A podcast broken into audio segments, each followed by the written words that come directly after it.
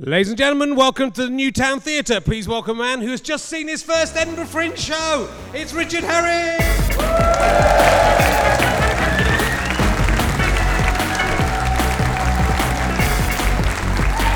Oh yeah. Hello there, Edinburgh. I'm nearly better. Oh, welcome. Oh no, I've dropped everything on the floor. It's a disastrous start. How are you doing? Thank you so much for coming along. Welcome to Richard Herring's Lock Siphoning Todger podcast. Uh, that's what I came up with today. It's change of direction. I'm, go- I'm travelling around Scotland now with the podcast, uh, putting my penis into every lock I can find and seeing how much I can just siphon off daily, and then I squirt it. It's like it's a knockout without the um, underage sex. Uh, and uh, there's, I then siphon it into a thing, and then there's a dipstick. Uh, whichever lock I get the most water out of wins. So that's the new. I Don't know if my guests are prepared for that. But I was hanging out with uh, the interchangeable three men sketch groups, whose posters is just them all pulling this exact same face. Um, they all call it Relister, those guys. All of those guys. And I can say that because I did my fair share of those posters as well. As long as you look funny on the poster, right? That's all. Oh, that'll be funny because they've got a funny face. That is. Keep it up, guys. Good work. Uh, I was. Um, I been to see a show. I'll talk about that first. Uh, I'm only going to see kids shows this uh, year because. I've got my family up with me, and I would very much like to recommend to any families don't go without kids, you'll look weird. Um, and you probably are weird, so please don't go if you listen to this. Uh, don't mess with the dummies. Uh, this is a str- Australian triplet, uh, trip, triple. No, they're not triplets, I don't think. Three fantastic Australian uh, sort of circus performers. It, generally brilliant. My two-year-old son has never sat still for more than 30 seconds in his life. He got through in 40 minutes before he even started fidgeting. It was incredible. So th- go and see that. That's just a recommend.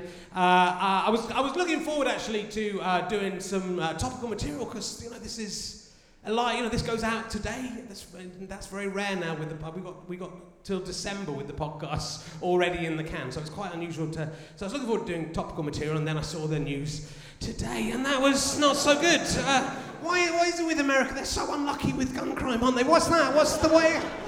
They're so unlucky it happened so.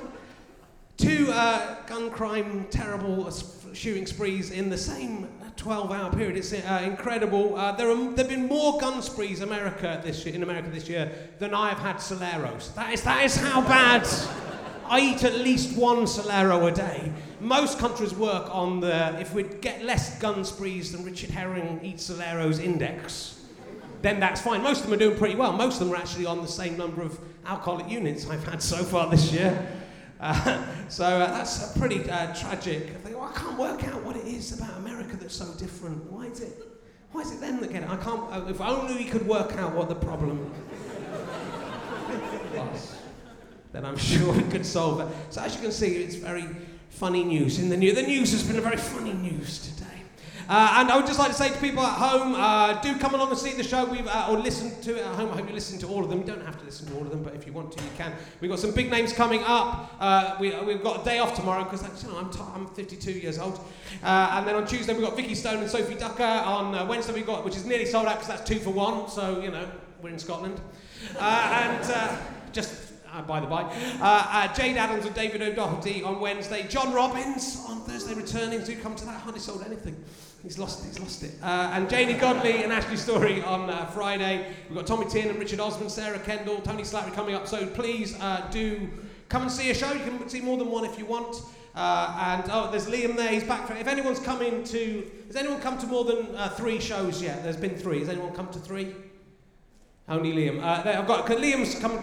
He's going to win this book unless someone comes to more shows than him. And uh, I'm going to give him a gift, which is eighty pounds off a taste, a case of wine with a future sponsor of this show.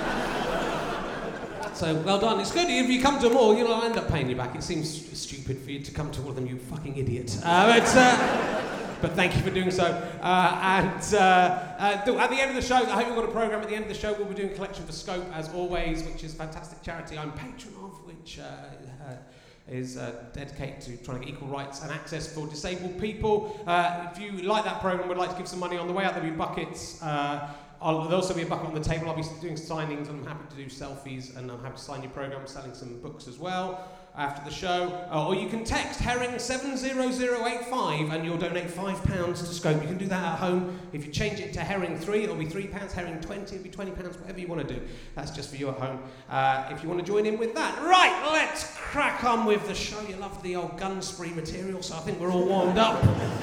Might come up again. Uh, I, my first guest today uh, is probably best known for playing Katie in Carpeted After Hours. That is that's why we're here. We've all come. That's why 200.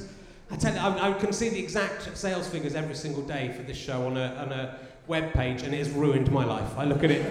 I look at it every five minutes. There are 224 people in today. So, um, will you please welcome the amazing Jena Friedman, ladies and gentlemen?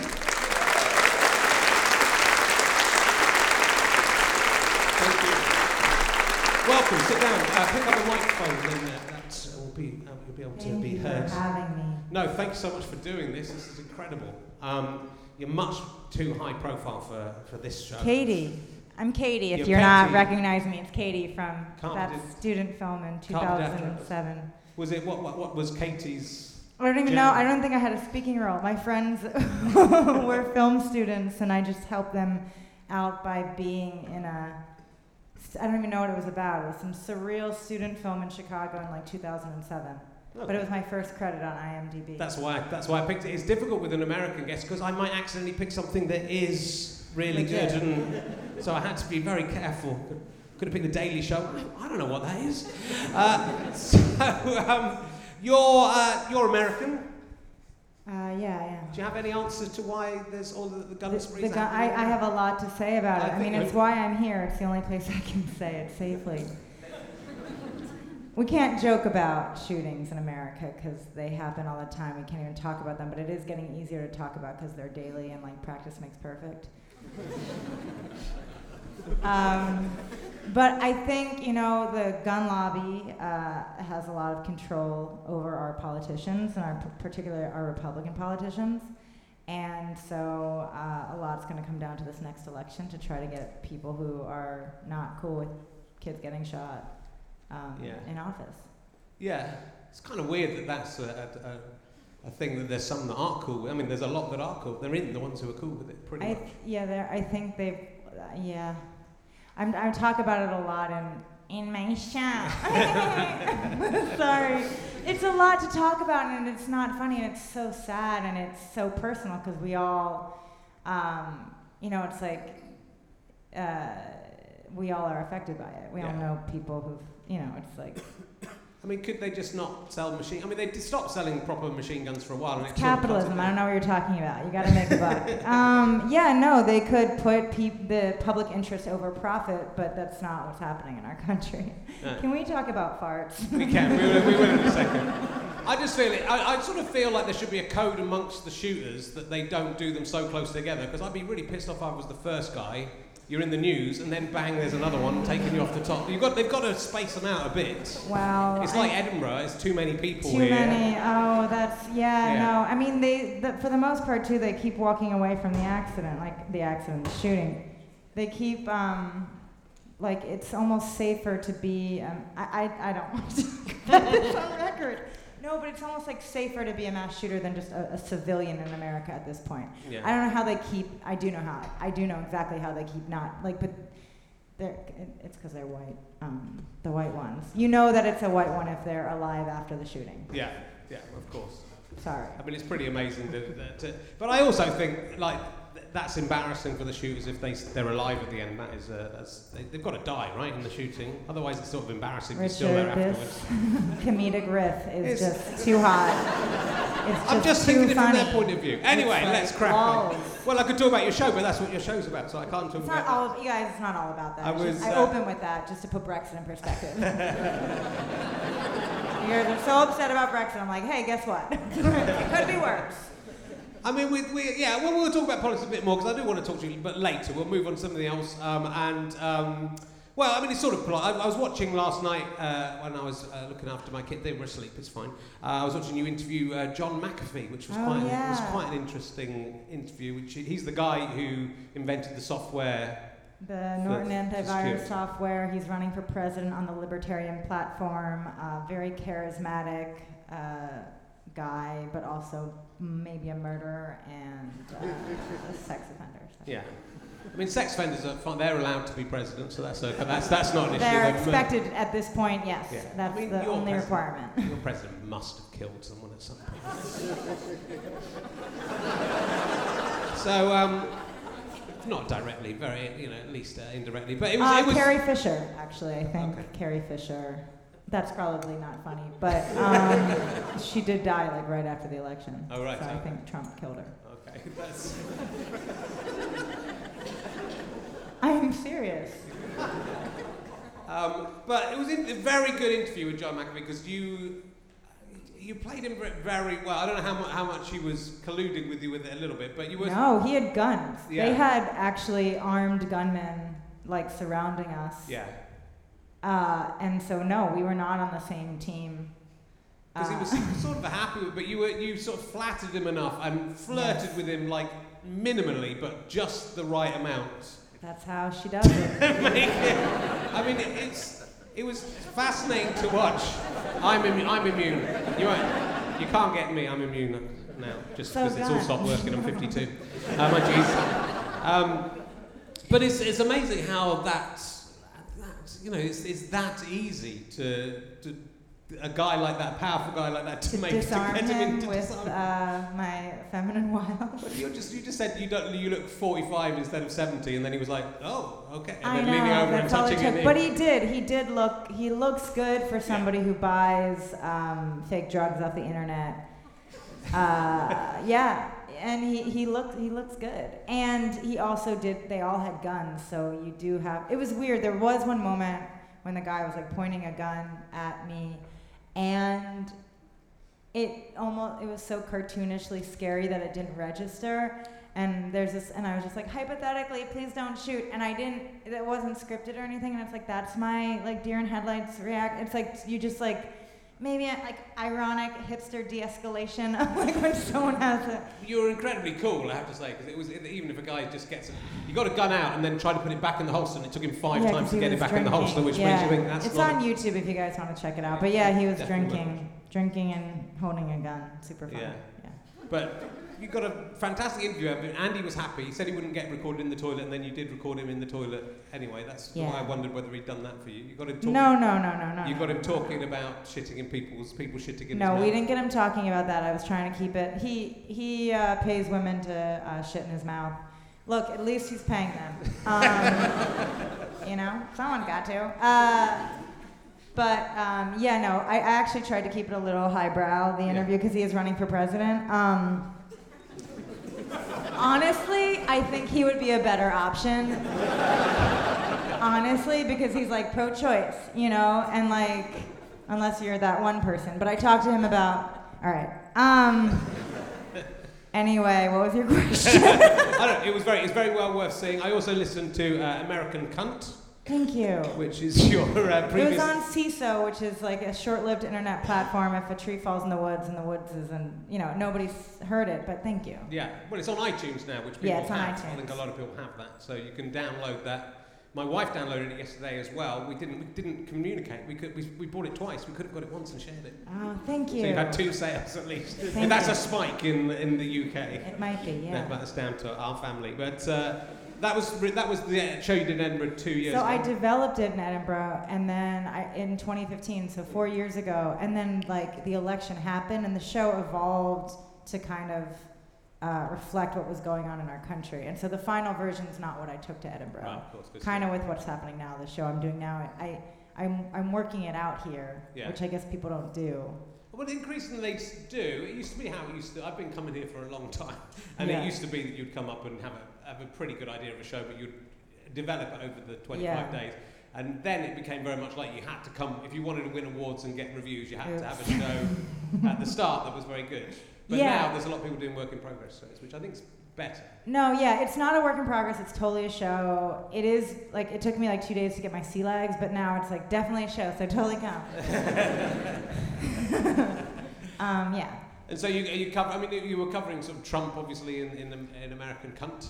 And In American Cunt, I- I didn't even talk about Trump when I first did the show. I remember mentioning it was at the stand. I remember one show where I mentioned him and it got a laugh, and I was like, this is too easy. And then I just moved on. So he wasn't in the first version of the show. The show, uh, Sarah Watson, who is a dear friend and she works at the stand, uh, she was like, you should come over. And I was like, okay. And she's like, but you really need a title that'll grab people because there are so many shows. So I was like, what about American Cunt? And she's like, yeah, totally. And so I wrote the show around the title. And the show became about like gender. And then with like Hillary versus Trump, it was like kind of horrifying, but also like such an interesting way to look at gender in America. Um, so that was that show. And then this show is more about like politics and America, America's obsession with uh, true crime, and you know what's happening with like Brexit and uh, yeah, I mean we're pretty much fucked. I think what's quite interesting about yeah, we're fucked. I mean, I think, it's, but that's quite what I find interesting about political comedy at the moment is pe- people state quite bald facts like we're fucked, and the audience sort of laugh, and then you go, yeah, but no, but we are. but we are. and it sucks because it's like you know ultimately you guys pay to feel good. So you pay money to feel good. Um, and so you pay to see comedy that makes you laugh. And if you're doing political comedy and you're trying to be honest about it there's nothing that is funny. So it's like really hard to and you know there are ways to do it but it's just like a really scary time. I mean th- i'm trying to pr- i'm pretending to be optimistic just so i can sell more tickets. So I'm like, vote everybody, but then it's also like our election. I mean, our election was hacked, and they, Lindsey, uh, Mitch McConnell this past week just vetoed a bipartisan bill to try to stop election hacking again. So it's like we're not even fixing what messed up the last election. So I don't know. Like I, I don't know if we'll get Trump out of office in 2020 because we didn't really vote for him to begin with in 2016. So I do think unless we can like actually have democratic, ele- if we had a real democratic election a, a Democrat would be in the White House. Yeah. Well, I mean, because I mean, we, we can't talk in the UK at all about any of this stuff. It's, the 'cause it- same exact thing, yeah, though. it is, but also it's an archaic system as it is in the UK. The voting, the way Yes. that voting works in the UK is that first past the post thing, which is insane in different areas, and so someone can get, you know, I think like even UKIP were getting 25% of the vote and no MPs. That's just wrong, you know. Whatever you say, that's not dem- democracy. I'm, you know, I don't want UKIP to have seats particularly, but if you want democracy, then it's got to work like that. And yeah, Trump didn't. Trump got less votes. Obviously, America's more people around the Fifty edge. percent than of people middle. don't vote. Uh, less than twenty-five percent of voting people, I think, voted for him. And also, the Electoral College is a relic of slavery to placate uh, white slave owners. And um, you guys should watch this documentary, The Great Hack, on Netflix, because I just it puts it, it just shows you kind of how. Uh, the way social media is really compromising democratic systems around the globe. Yeah. But do you think we need to break it? I mean, will, it, will we break it and then be- able to mend it again? It's obviously happened uh, back in the, I think, the 30s or 40s. There was something similar going on. Uh, I can't really remember. I don't know much about history. And, uh, and you know, it didn't. I, I kind of thought we'd sorted it out after Hitler. I have to say, I, I thought we gave that a good go, the whole Nazism thing, and then we sort of worked out probably wasn't that good an idea. Let's move on to something else.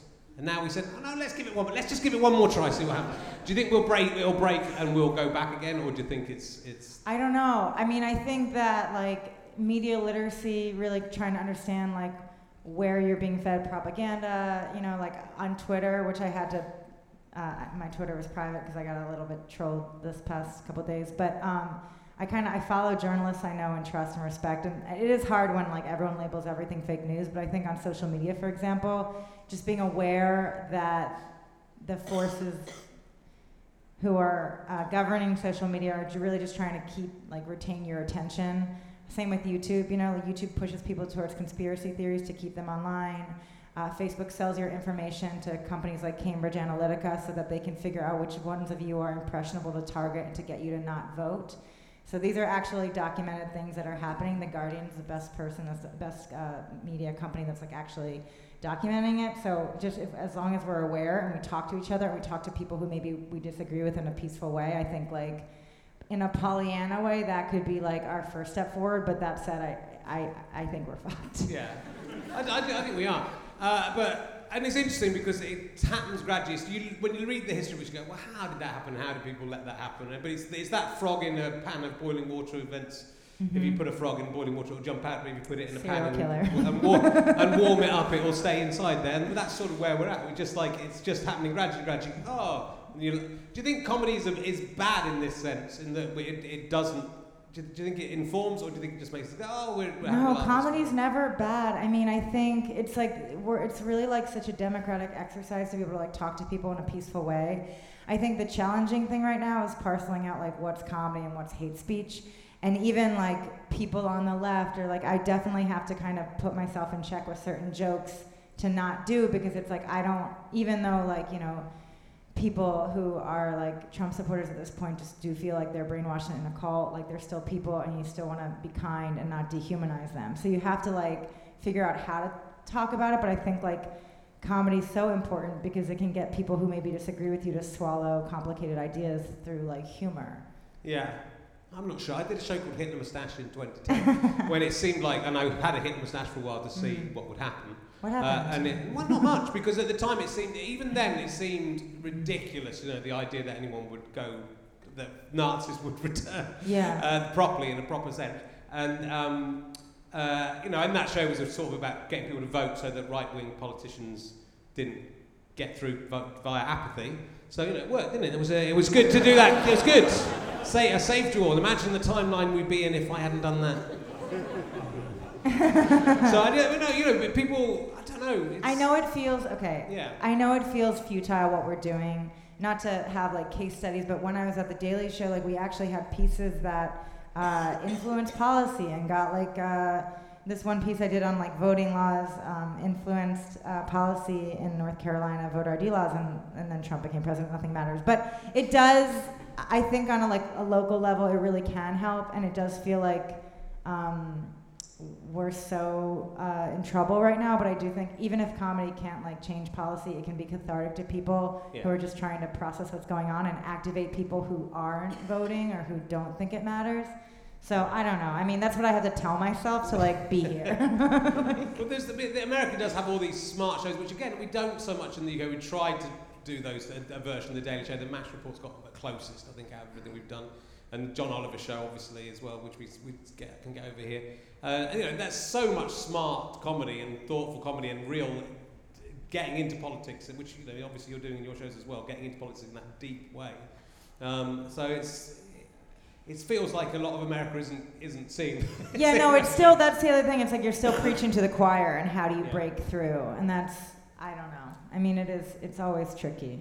We're figuring it out as we go. Okay, I'm going to ask you an emergency question to give you a chance to.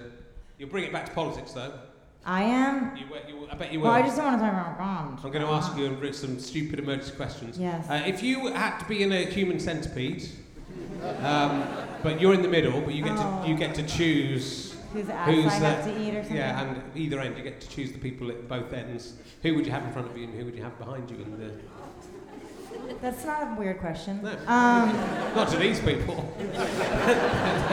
They're very used so to. whose ass would I want to eat? Is it Yeah. eating the ass? What is Well, that? it's not. I mean, it's yeah. Your um, your mouth is sewed to their Just anus. sewed to their anus. And your your anus is sa- sewed to the mouth of the person behind you. If I said like Betty White, because I know that she's pretty old, um, what happens if someone dies when they're I- sewed to your then face? you've got to sort of walk around until they're Just with with a decomposed. decomposing Betty Corpse. White in front of you, and then she'll eventually.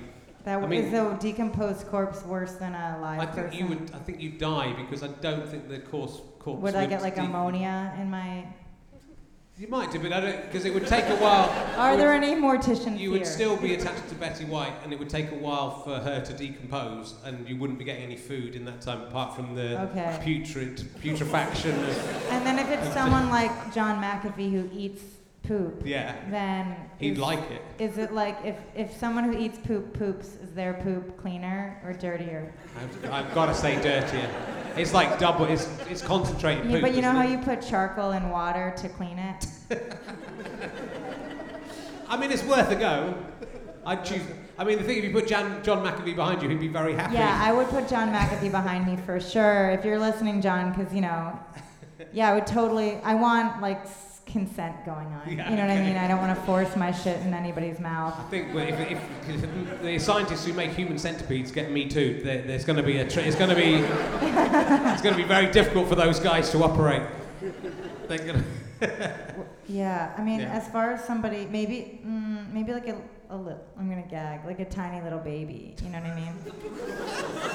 a baby that doesn't even eat solids yet. Yeah, I mean, it would be nice for you. I mean, it's, it is incredibly cruel for the It is cruel. for the new. I mean, they wouldn't know. Maybe They the would get baby used has to this being their a- life. Terminal. Sorry. What? Maybe we should talk about gun violence. You're in a safe space where we're allowed to No- hypothetically talk. Nothing's about- a safe space ever, and then also we're we're being recorded. We are. so far, so good though. I've got away with it all so far, haven't I? There's so much of me on the internet that they'll never find the stuff that will get us into trouble. It's fine. Um, okay, let's see what I come Wish up I were a man on the internet. I'll, I'll ask. I'll ask you. You're like, burn the witch. She's breathing. Some of them, some of the men on the internet have had a hard time, but yes, I, I agree with you. Uh, have you ever seen a ghost? There you go. I think ghost. I think it's like a peanut allergy. if someone's choking on a peanut and you don't have a peanut allergy, you're like, what are you talking about? I think it's the same thing with like extra sensory perception. You know, like I've never seen a ghost, but if somebody were like, I've seen a ghost, I'm like, oh, you have that allergy that allows you to see. yeah, Thank you. it's a nice way of like, looking "Oh." at ah. it. Yes, I I, can have. usually I tell by looking the, at someone if they've got that allergy. But if I talk to them Yes. for three minutes, I kind of know what they're going to say. I know which way they're going with that. I kind of thought you'd say no. Uh, I kind of thought Lucy Beaumont might say yes. That's that's that's where that's where, that's where. Can and I I- tell a tiny funny ghost story? Yeah, please do. So when I was working at the Daily Show in 2015, we all stayed at this haunted hotel in uh, Austin, Texas, called the Driskill. And the group of people I worked with at the time, very cerebral, very like skeptical. Maybe like a third of them moved hotels after the first night from just hearing stuff or seeing stuff. Yeah. Well, we're all like fascinated by it. I, I, I, I'm pretty confident there are no ghosts, but I've moved into quite an old house, and for the first few months, uh, we, we could hear a baby crying that wasn't our baby. Oh God! But we hadn't slept very much because we had a baby. but we both baby we, crying. we were both here at the same time, and then go and look at our baby or look at the baby on the monitor, and the ba- our baby wasn't crying. oh my God. But there was a baby crying, and there used to be my house used to be like a, An the doctor's house, and there was to- there was a hospital on the side of it. it. And you know, Your some house- babies must have died in the in the last 300 years, mustn't they? Cool. So, you know, it's fine. It doesn't give us any trouble. The, the dead baby. Yeah, a baby ghost would be fine. Yeah, it's fine. Uh, and, uh, uh, I was, oh, in American Cunt, you talk uh, about the last uh, taboo subject, which is to mock short men, which I d- did not find amusing. Yeah, no, I was doing the show and the reviewers over here were like, she's edgy. And I'm like, okay. And then it encouraged me. And I'm like, what's the one thing I can't talk about? Because I have a bit about like uh, women in ISIS, like the glass burqa, just like their inability to have leadership positions. Like the show is pretty edgy in some ways. You guys didn't like that. I mean, I, whatever. Okay, sorry. I, but I could never talk about men shorter than me. People got so upset. Yeah, it's. It, it's you Are you crying? about that. I was very upset. I was laughing at everything, and then something affected me, and suddenly I thought that's not funny anymore. Yeah. What a weird experience that is. I've never, I've never experienced that from an audience before. yeah. I mean, I don't see gender once it's below my eye line. That's a joke from the show. Sorry, you guys. Well, I didn't see gender for a lot of time, then I lost a bit of weight, and now I've, I've realised again which, which gender I am. uh, good. We'll uh, ask you. Okay, let's see what other. There's. I circled some yesterday, and I could never find them. I tell you what, I should turn the page back. That's something I've learned for future episodes. Uh, I'm, I'm just going to go in random. Uh, if you dropped your mobile phone down the Portaloo, which is a port, you know, do you know what a Portaloo is? Do you have those in America? guess it's a bath, a toilet. Yeah, on day three of the Glastonbury Festival, do you know what the Glastonbury Festival is? Do you have Yeah, those in it. America? Would you would you take the the, toi- the phone out of the toilet? Would you would you go down into the cesspit to If- retrieve it? There was an Ebola outbreak. No. Okay, If there rarely is in the Glastonbury Festival. if I wouldn't be contaminated with a hemorrhagic fever by touching a, a pool of shit, then maybe. but would you want to use your phone again? I mean, they're waterproof now, aren't they? But I don't know if. uh, Oh, so I have a waterproof case on my phone always. That I should have prefaced. Okay. because I drop it in shit all the time. We have gone. We've gone very shit uh, heavy in this How do you think I got McAfee to sit down with me? Let me find it. Let me see if I can find a non. Kneel down. No, sorry. Okay. Let me see if I can find a question that isn't about shit. No, I can't. Shit, anuses. Uh, oh, how about this? What thing do you most regret destroying with fire? Have you I ever never destroyed- regret. Never- I have no regrets. Um, I I don't have any regret over anything I've You know, burned. have you ever destroyed anything with fire? Probably like some stuff. Yeah. Bits Yeah. of wood and stuff. I actually had uh, Twigs. I had a breakup where my friend was like, "You have to destroy this." It was something I had to I had to destroy in a Okay. fire. And maybe I regret that because it was a funny story and it would have been fun to keep. Okay. I think it's sort of that's a bit, but like when you do break up with people, sometimes that's the ultimate thing. You know, people ripping up and take photos and cutting out the. No, yeah, And in a way, I think that the time passes. Do you not want yeah, to at least see the, see those things again? yeah. No, it, it's it's a funny story. I just feel weird talking about it, but Okay. um, yeah, it was like an article about the person with someone else, Okay. and so it was like funny, and I kept it because I thought it was funny, and my friend was like, "You have to burn this. It's kind of toxic." Anyway. Yeah, I think you could do what you like when you've broken up with someone. If you. if It's you the only thing I've really ever consciously burned that just popped into my head. I don't. Okay. I'm not a pyro. It's good. That's why it's a good question because you know no one's asked that before, and No uh, I'm not saying my questions are brilliant, but that one's great. um, when is your show on? Are there tickets? Can I see it? Yes, I Will you think babysit they're. my kids while, while it's they on? can. site? I- they should be able to come. Okay, I mean, it's it's 16 and up, but Okay. I can make an exception if they want to just You don't want my son in there. I've been rude about my son. He was good today, so I like him today. Um, the show is at uh, 2120, 9:20 p.m. Uh, at the Assembly Room Five. It's called Miscarriage of Justice. It's like a political hour of comedy.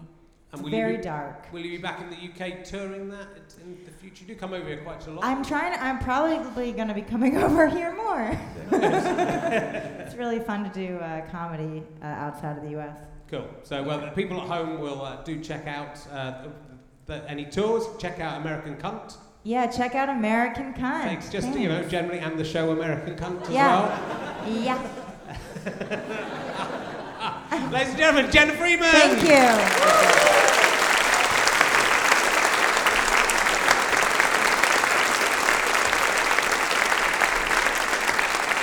Lovely. Uh, so we'll move swiftly on. My son is he's, okay, right? My son, but he, he, he'll do stuff that's just socially unacceptable, and then you tell him off, and he just laughs. I don't know where he got it from. I hate him. He's an idiot. So it's uh, he'll just always laugh. You can't you can't tell him off. He'll always laugh. My second guest today. Uh, you're much better than the audience in the first half of this show, by the way. He's probably best known for his appearance on the 50 funniest moments of 2014. And we are going to talk about all 50 of those moments now. It's Phil Wang, ladies and gentlemen. Phil Wang. Lovely to have you on. Pull up the microphone. Hey man. Hey Phil, I've, I've wanted to have you on the show for a long time. Oh really? I hope you haven't listened to anything because I've been really rude about you, but I love you. Do you really? Yeah, I love you on Taskmaster thing. You're Oh amazing. thanks man. Um, I'm disappointed you're not wearing. You're not the suit. only one. I I use that image a lot in my uh, press for this show, knowing exactly what I was doing, um, and I do feel like I'm guilty of some false advertising. Yeah. Well, yeah, Pete. That's what you. That's that's your gimmick. It's like Rod Hull had emu. You have your your your penis. your, your, you know. I never thought my greatest away. achievement was finding a loophole into being essentially nude Yeah. But the others didn't realise. I can't remember which of the other guests I was talking to about. They said they didn't. They only saw you on the last. The, the way it was filmed, they only saw you on the last task. We only saw each other for the first time on the group Yeah. task day. And um, it was also the first time I became aware of how visible my dick and balls were. because the crew don't give anything away. Right. They didn't, they didn't snicker or go, that's a bit much. and it wasn't until James Acaster turned up and said, what the fuck is that? that I looked down and noticed just how visible it was. So if you see the, the first group task of that series, Taskmaster, I'm, I'm, I'm uh, noticeably uh, um, humbled. I, am I'm covering myself a lot more than in other episodes because I'm suddenly, it's like, it's like I've, t- I've been taking a bite out of the forbidden fruit Yeah. and I finally noticed my own nakedness. Yeah.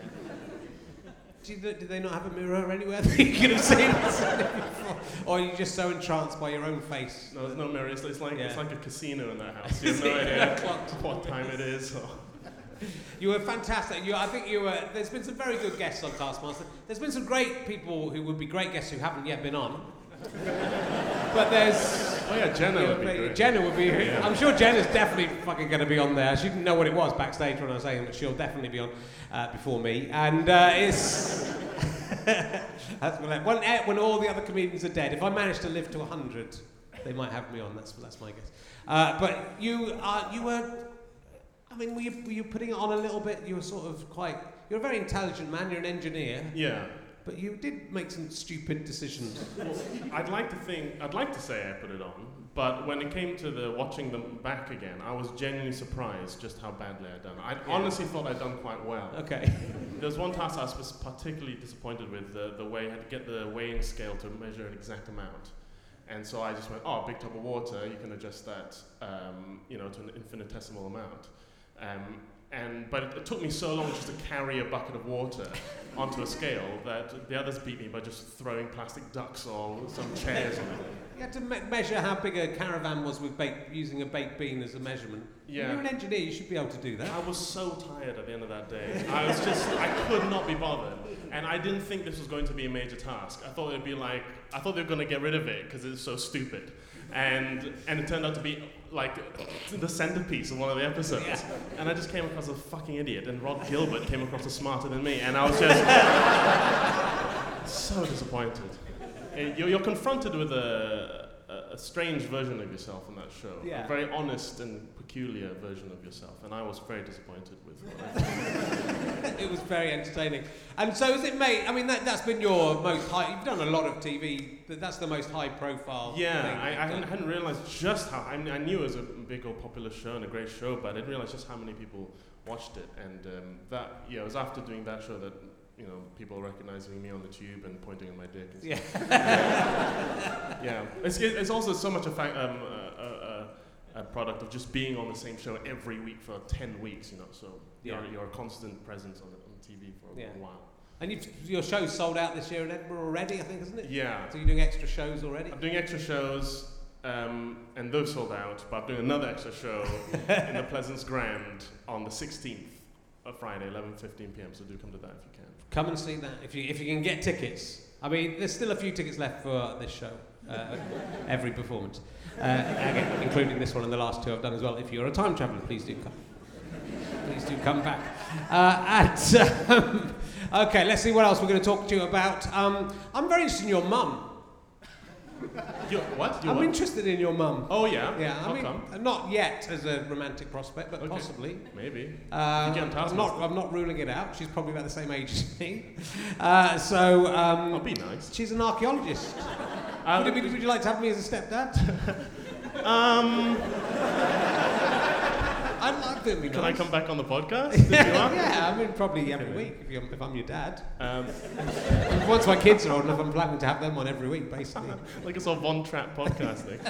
uh, my, my mother, yeah, she trained as an archaeologist, Yeah. um, and that's what took her out to Malaysia. Yeah. And then she uh, retrained uh, as a doctor. So Okay. she's full, she's a doctor. But She worked in voluntary services overseas in Malaysia. Is that, so Yeah. that's where she met you. Is that where she met your dad? Or was yeah, it- she uh, she took a martial art class, and my dad was a kung fu instructor Okay. because I am uh, descended from a line of stereotypes.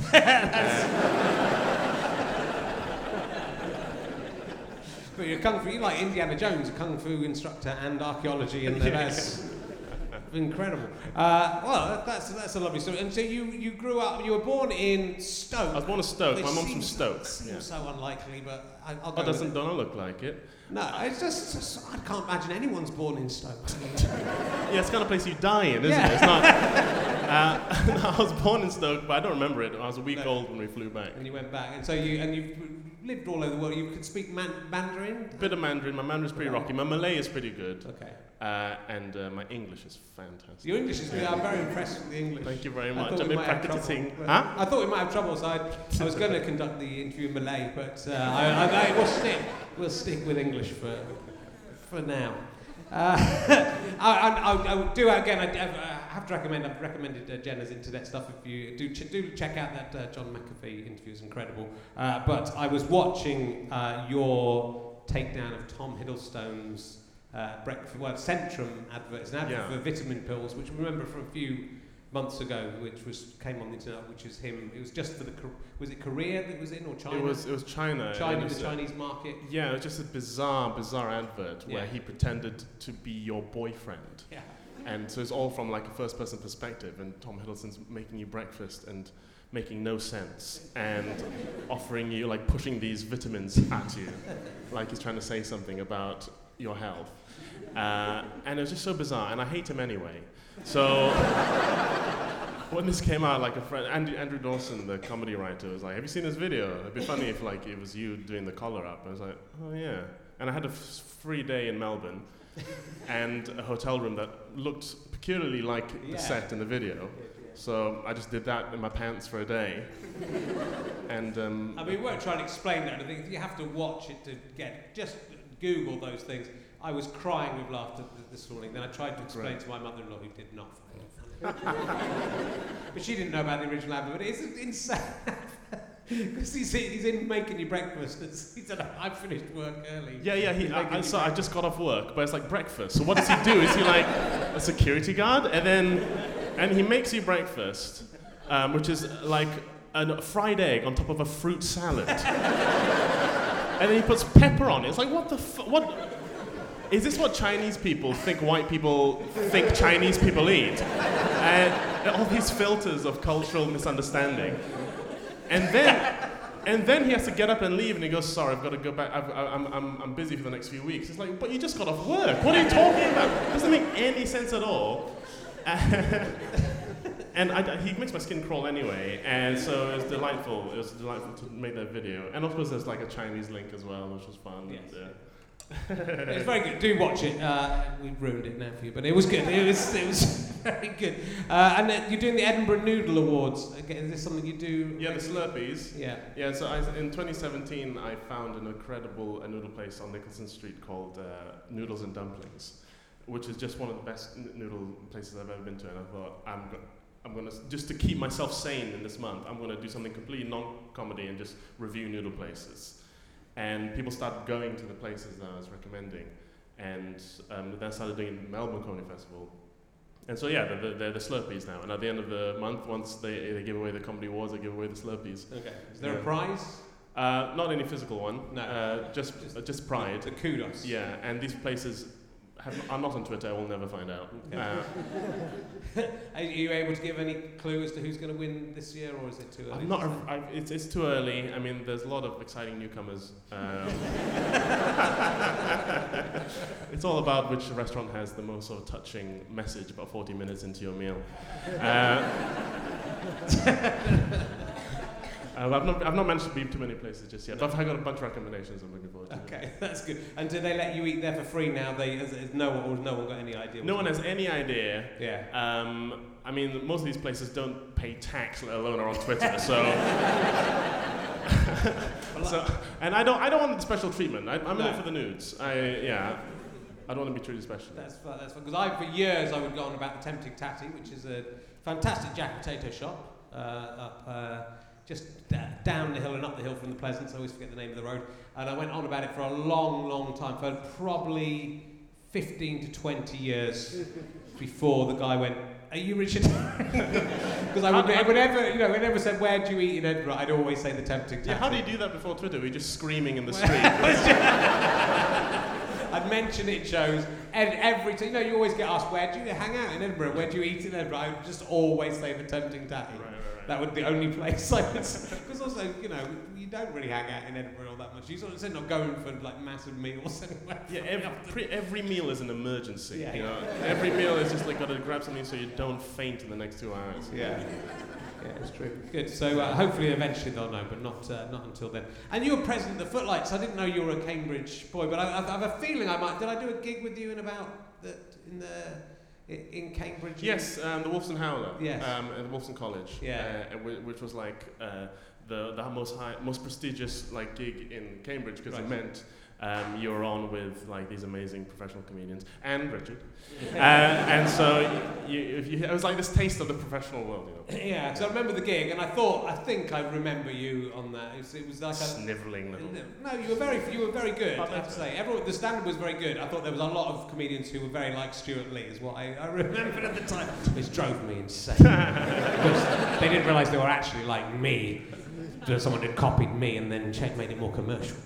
Uh, so they didn't know who was amongst them. But yeah, so you were you were doing stand you were doing stand up at university, and, Yeah. and then you became president of the Footlights, which is pretty impressive. It was nice. It was nice. I mean, I, I was in my fourth year and I was there a bit longer than people, so a lot of it was just because I'd been there the longest and could handle the emails. Um, it's mainly it's, it's an administrative job, mainly. It's just like handling emails from from weirdos.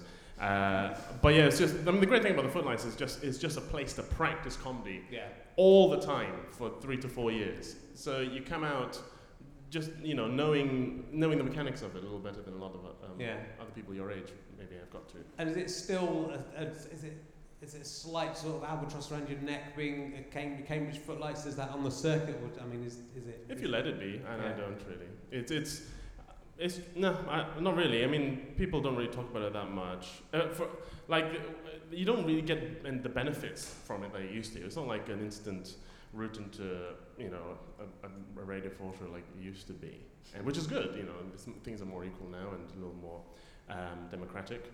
Uh, but I think whatever benefits it has are cancelled out by the negative connotations it has as well. So you come up basically at net zero. Yeah, yeah, probably. I mean, I had a horrible. Time. Well, I was in the Oxford The Revue Oxford, yeah. in, in uh, '88, and it was, and I was like immersed to, to the extent that it's psychologically damaged the rest of my life.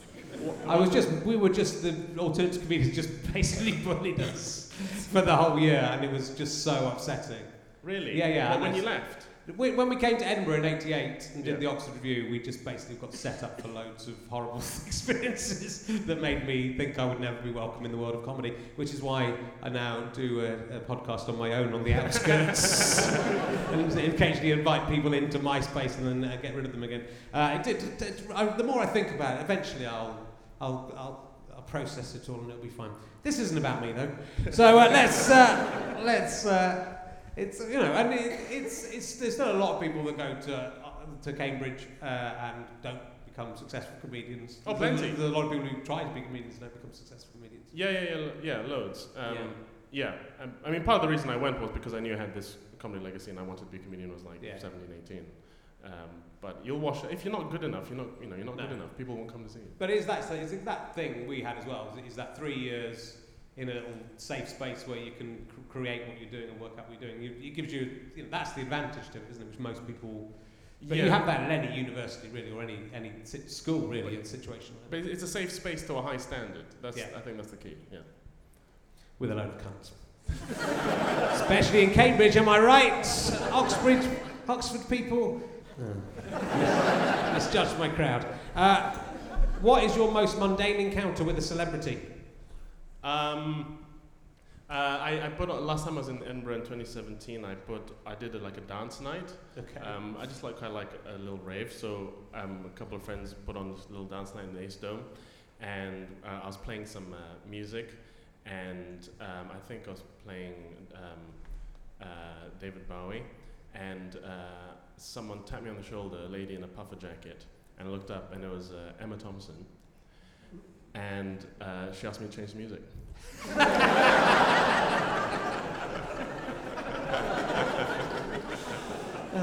Uh, Chrissie Hynde, I'm sure I've told this story before, came to, I had a New Year's party at my house uh, when I lived in Shepherd's Bush, uh, and about quarter to midnight the doorbell rang, and Chrissy, and I was in the kitchen, and Chrissie Hynde and Beth Orton uh, walked into my house, walked around my house.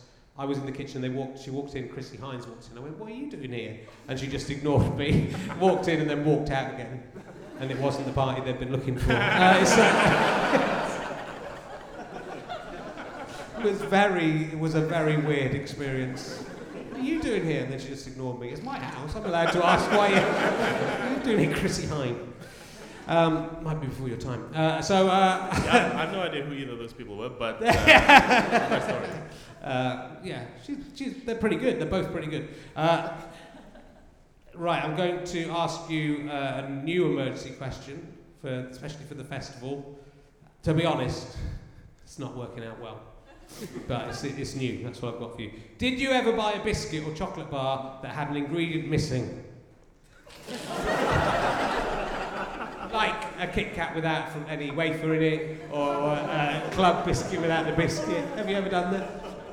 Had the occasional like fruit and nut that didn't have quite enough fruit. Well, there you go. I don't know if that's technically missing. How did you feel? Well, it's still bad. How did you feel? I, I Was, was it better or worse? Do you remember? I thought oh, I'd better buy another. that's how they get you. That's how they get you. You can just buy a bit of more, f- some raisins and Shove it in there. Well, just eat, keep them in your cheek and release those as and when you feel. It's like a raisin drip Yeah. in your mouth. Just keep that in there. That's fine. I mean, it's extra expense. Really, you should go to Cadbury's and say, "Can have my money back?" Yeah. In, or- in general, though, the, the UK manufacturing industry is regard, uh, it works to a very high standard. I don't think I, I disagree. I've seen this kick, especially the, I've never had one, but a Kit Kat without the wafer that comes Really? up a lot. Does it just collapse, or is it no, it's just the way just chocolate all the way through. It's just solid chocolate. That's insane. You must Yeah. for a second you must think you're losing your mind. And I think it's just, a, I think when it happens to you, it's just a magical, wonderful experience that you never forget. That's the thing. That's why, that's why I think it's a good question for the people it's happened to. For the people it hasn't happened to, it turns out to be most people. It's not that good a question, but I'm going to persist with it. Well, it's also a function of how much chocolate you eat. Yeah, Um, and the more you eat, the more likely this is to occur to you. that's true. I guess I don't eat quite as much. Yeah, it's a Willy Wonka golden ticket effect. But you know, Charlie Bucket didn't eat that much chocolate, and he still got a golden ticket. And in the end, he couldn't afford it. Right. Um, admittedly, the person who bought loads of chocolate bars did also get golden tickets. So Yeah. There's probably some. Well, you're an engineer. You can probably work out there, John. Here's a subsidiary question, because that one went so well. Yeah. you may have been asked this before. I once emptied a uh, faulty 1p fruit machine uh, because it didn't, you need, didn't need to put any money in for it to work. You could just pull the, the, the, the arm. And so I just emptied the whole thing and made about what, between one and three pounds, I can't remember. then walked out with that in my, in my shorts. I was young. What faulty machine gave you an unexpected cash or free item windfall? Weirdly enough, this did happen very, very Okay, there you go. I, I was very. And was it the best day of your life when it happened? It was incredible. I, was, I was a child. yeah. Um, I was in France with my mother. I was wearing my first ever denim jacket, so it was already very exciting. um, I, I, I was thin. I never looked so good. and we were walking through a train station or something, and there was like a, a photograph machine, a passport photograph machine. And for some reason, you know, you're, you're young, you're curious, and I went in and I had a fiddle in the, uh, the old change dispenser, and it was full of francs. Oh, yeah. It was full of francs, Love it. and I, I just filled my pockets with francs, Yeah.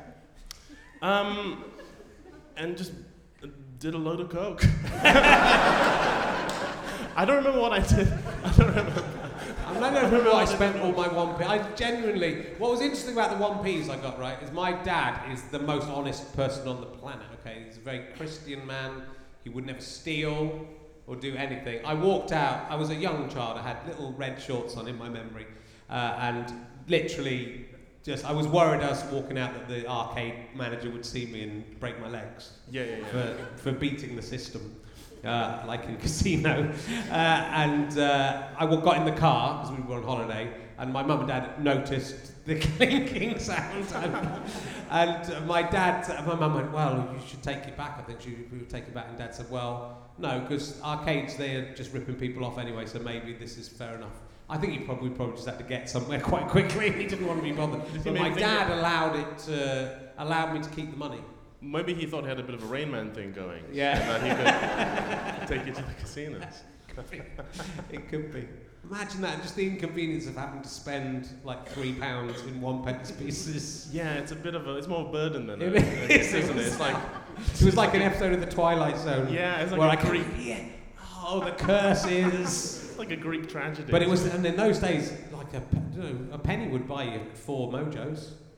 What the fuck is a mojo? I don't know why that's annoyed me so much. What is a mojo? This right, I feel like uh, my, my granddad. Oh, in the war, we had mojos.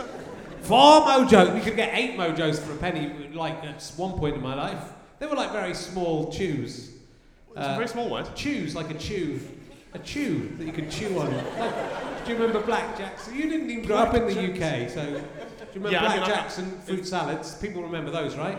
Who remembers mojos? Only the old people. Look at that old that old geezer there. He's yeah, I remember. Do you remember the eight p, eight for one p, or yeah, four for half a p? You could even go. You're allowed to go. I just think. I only need four mojos today. Here's half a pence. Do you remember half pences, mate? Yeah, you mean? Do you remember one D's? Do you remember sixpences? Yeah, I don't remember those.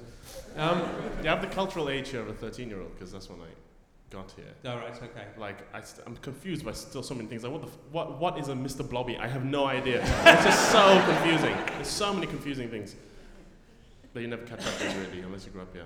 Yeah. Mm. Well, I, I recommend some mojos if you get, ever get to travel back through time. Um, I, haven't, I haven't talked to you about the, the 50 funniest moments of 2014. Yeah. What were they? If you want to talk about an albatross around your neck, I mean, Jesus. Yeah. Uh, the You must have had to of people's research that for so long before we went on that show. Yeah. Really, really hammering it down the 50 funniest moments. Yeah, they the locked whole us year. all in, all in library. Yeah. Yeah, just, yeah, just me and various glamour models at the Cinema Public Library just go through the events of 2014 for anything that struck, that stuck out to us. What did happen in 2014? I don't know, you did the show. What was the funniest? It was still funny back in 2014. Imagine living back there. I had probably some guy getting hit in the balls. I don't, I don't know. I, I of remember. I've got a terrible memory, you know. That's fine. Uh, 2014. What? Not. I, I don't remember anything pre. Do you remember doing the show, the funniest moments of 2014?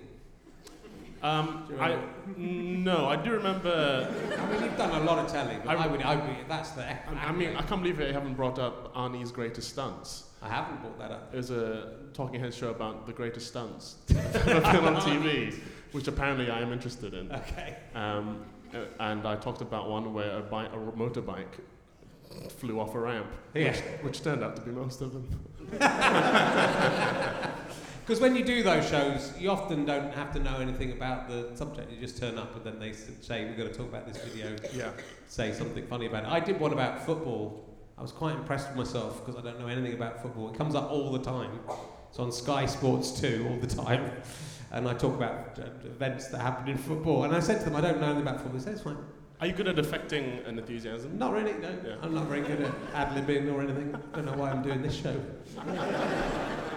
it's, a terrible burden to me. I'll ask you another emergency question. Emergency questions books, by the way, will be available after the show. Uh, both the new 1001 emergency questions in hardback, which will not soon not be available any longer, uh, and the original emergency questions book, uh, which has 500 questions in it. Uh, you can buy them both and get some free stickers, or you can pay some, some stickers. If you're at home, go to gofasterstripe.com and you can buy the books in a lovely bundle. Um, oh, what came over me there? I'm very happy to, to say hello and have selfies after the show. We're nearly finished. Uh, oh, God, we really are. Don't forget about the scope bucket. I'll ask you one question, uh, and, and, uh, and then uh, it will be over. Uh, the question is if you're following at home, question 549 in the new book Who was the biggest prick at your school? Hmm. Which school? Like how old? Well, which I mean, any of your schools you're allowed to pick out from. If you, I don't know if someone's leapt to mind. I think mine might be me. Right. If you're not sure, then I think it's you. But if you are sure, I mean, I think I probably was a bit of a prick at school. A Prick. Um, uh, there, there was a there was a guy in my school, primary school in uh, Malaysia called um, Edbert, believe it or not, Okay. who always, always he was just very confident for a ten year old, and Yeah.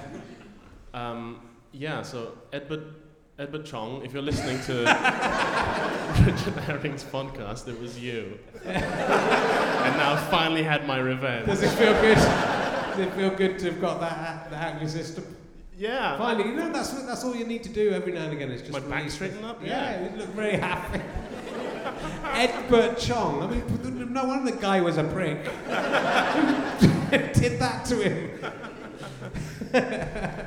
yeah, no, I, well, like, listen. Do listen to the Stuart Goldsmith podcast because there's some very. We, we hadn't have time to talk about it, but the, were, there was proper like corporal punishment at your school. Oh yeah, I was hit. I was caned at school and stuff. No, Yeah. not very much. I was one of the good ones, but even the good, good, no one, no one comes out unscathed. No. Yeah, uh, and I was amazed that people here don't hit their children. Uh, Yeah, they did. See, when I was young, there was still we have to like keep quiet about. there was still corporal punishment in schools. Really? Yeah, so it's about Like a 19 ruler? in the yeah a DAP, which is a plimsoll training shoe. Uh-huh. Uh, that we've got dapped in and yeah rulers. Uh, my dad was a headmaster. He had a cane. I think I think he genuinely caned people. Really? And had to was Never brings nine, about 1982. That was no longer allowed. They still did a few just for fun. Black market. Anyway, look, uh, we're going to have to wrap it up. Do you want to? I mean, you know, your show's sold out, but you- your show is called, is it called Philly Philly Wang Wang? Yeah, I couldn't be asked. Yeah. I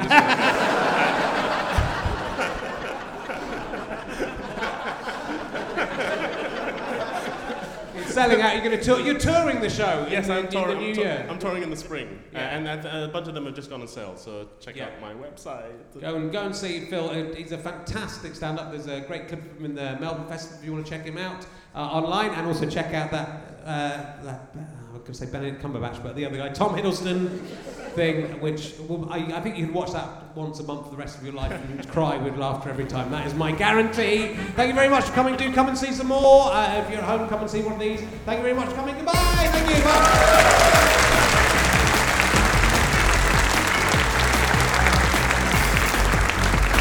You have been listening to RHLSTP at the Edinburgh Fringe with me, Richard Herring. Thank you to Pest for providing the music. Thank you to everyone at the New Town Theatre and The Stand, and everyone at GoFasterStripe.com. The producer is James Hingley. This is a Sky Potato Fuzz and GoFasterStripe.com production. Go to rhlstp.co.uk to find out more. RichardHerring.com slash gigs to find out who my guests are for the rest of the run.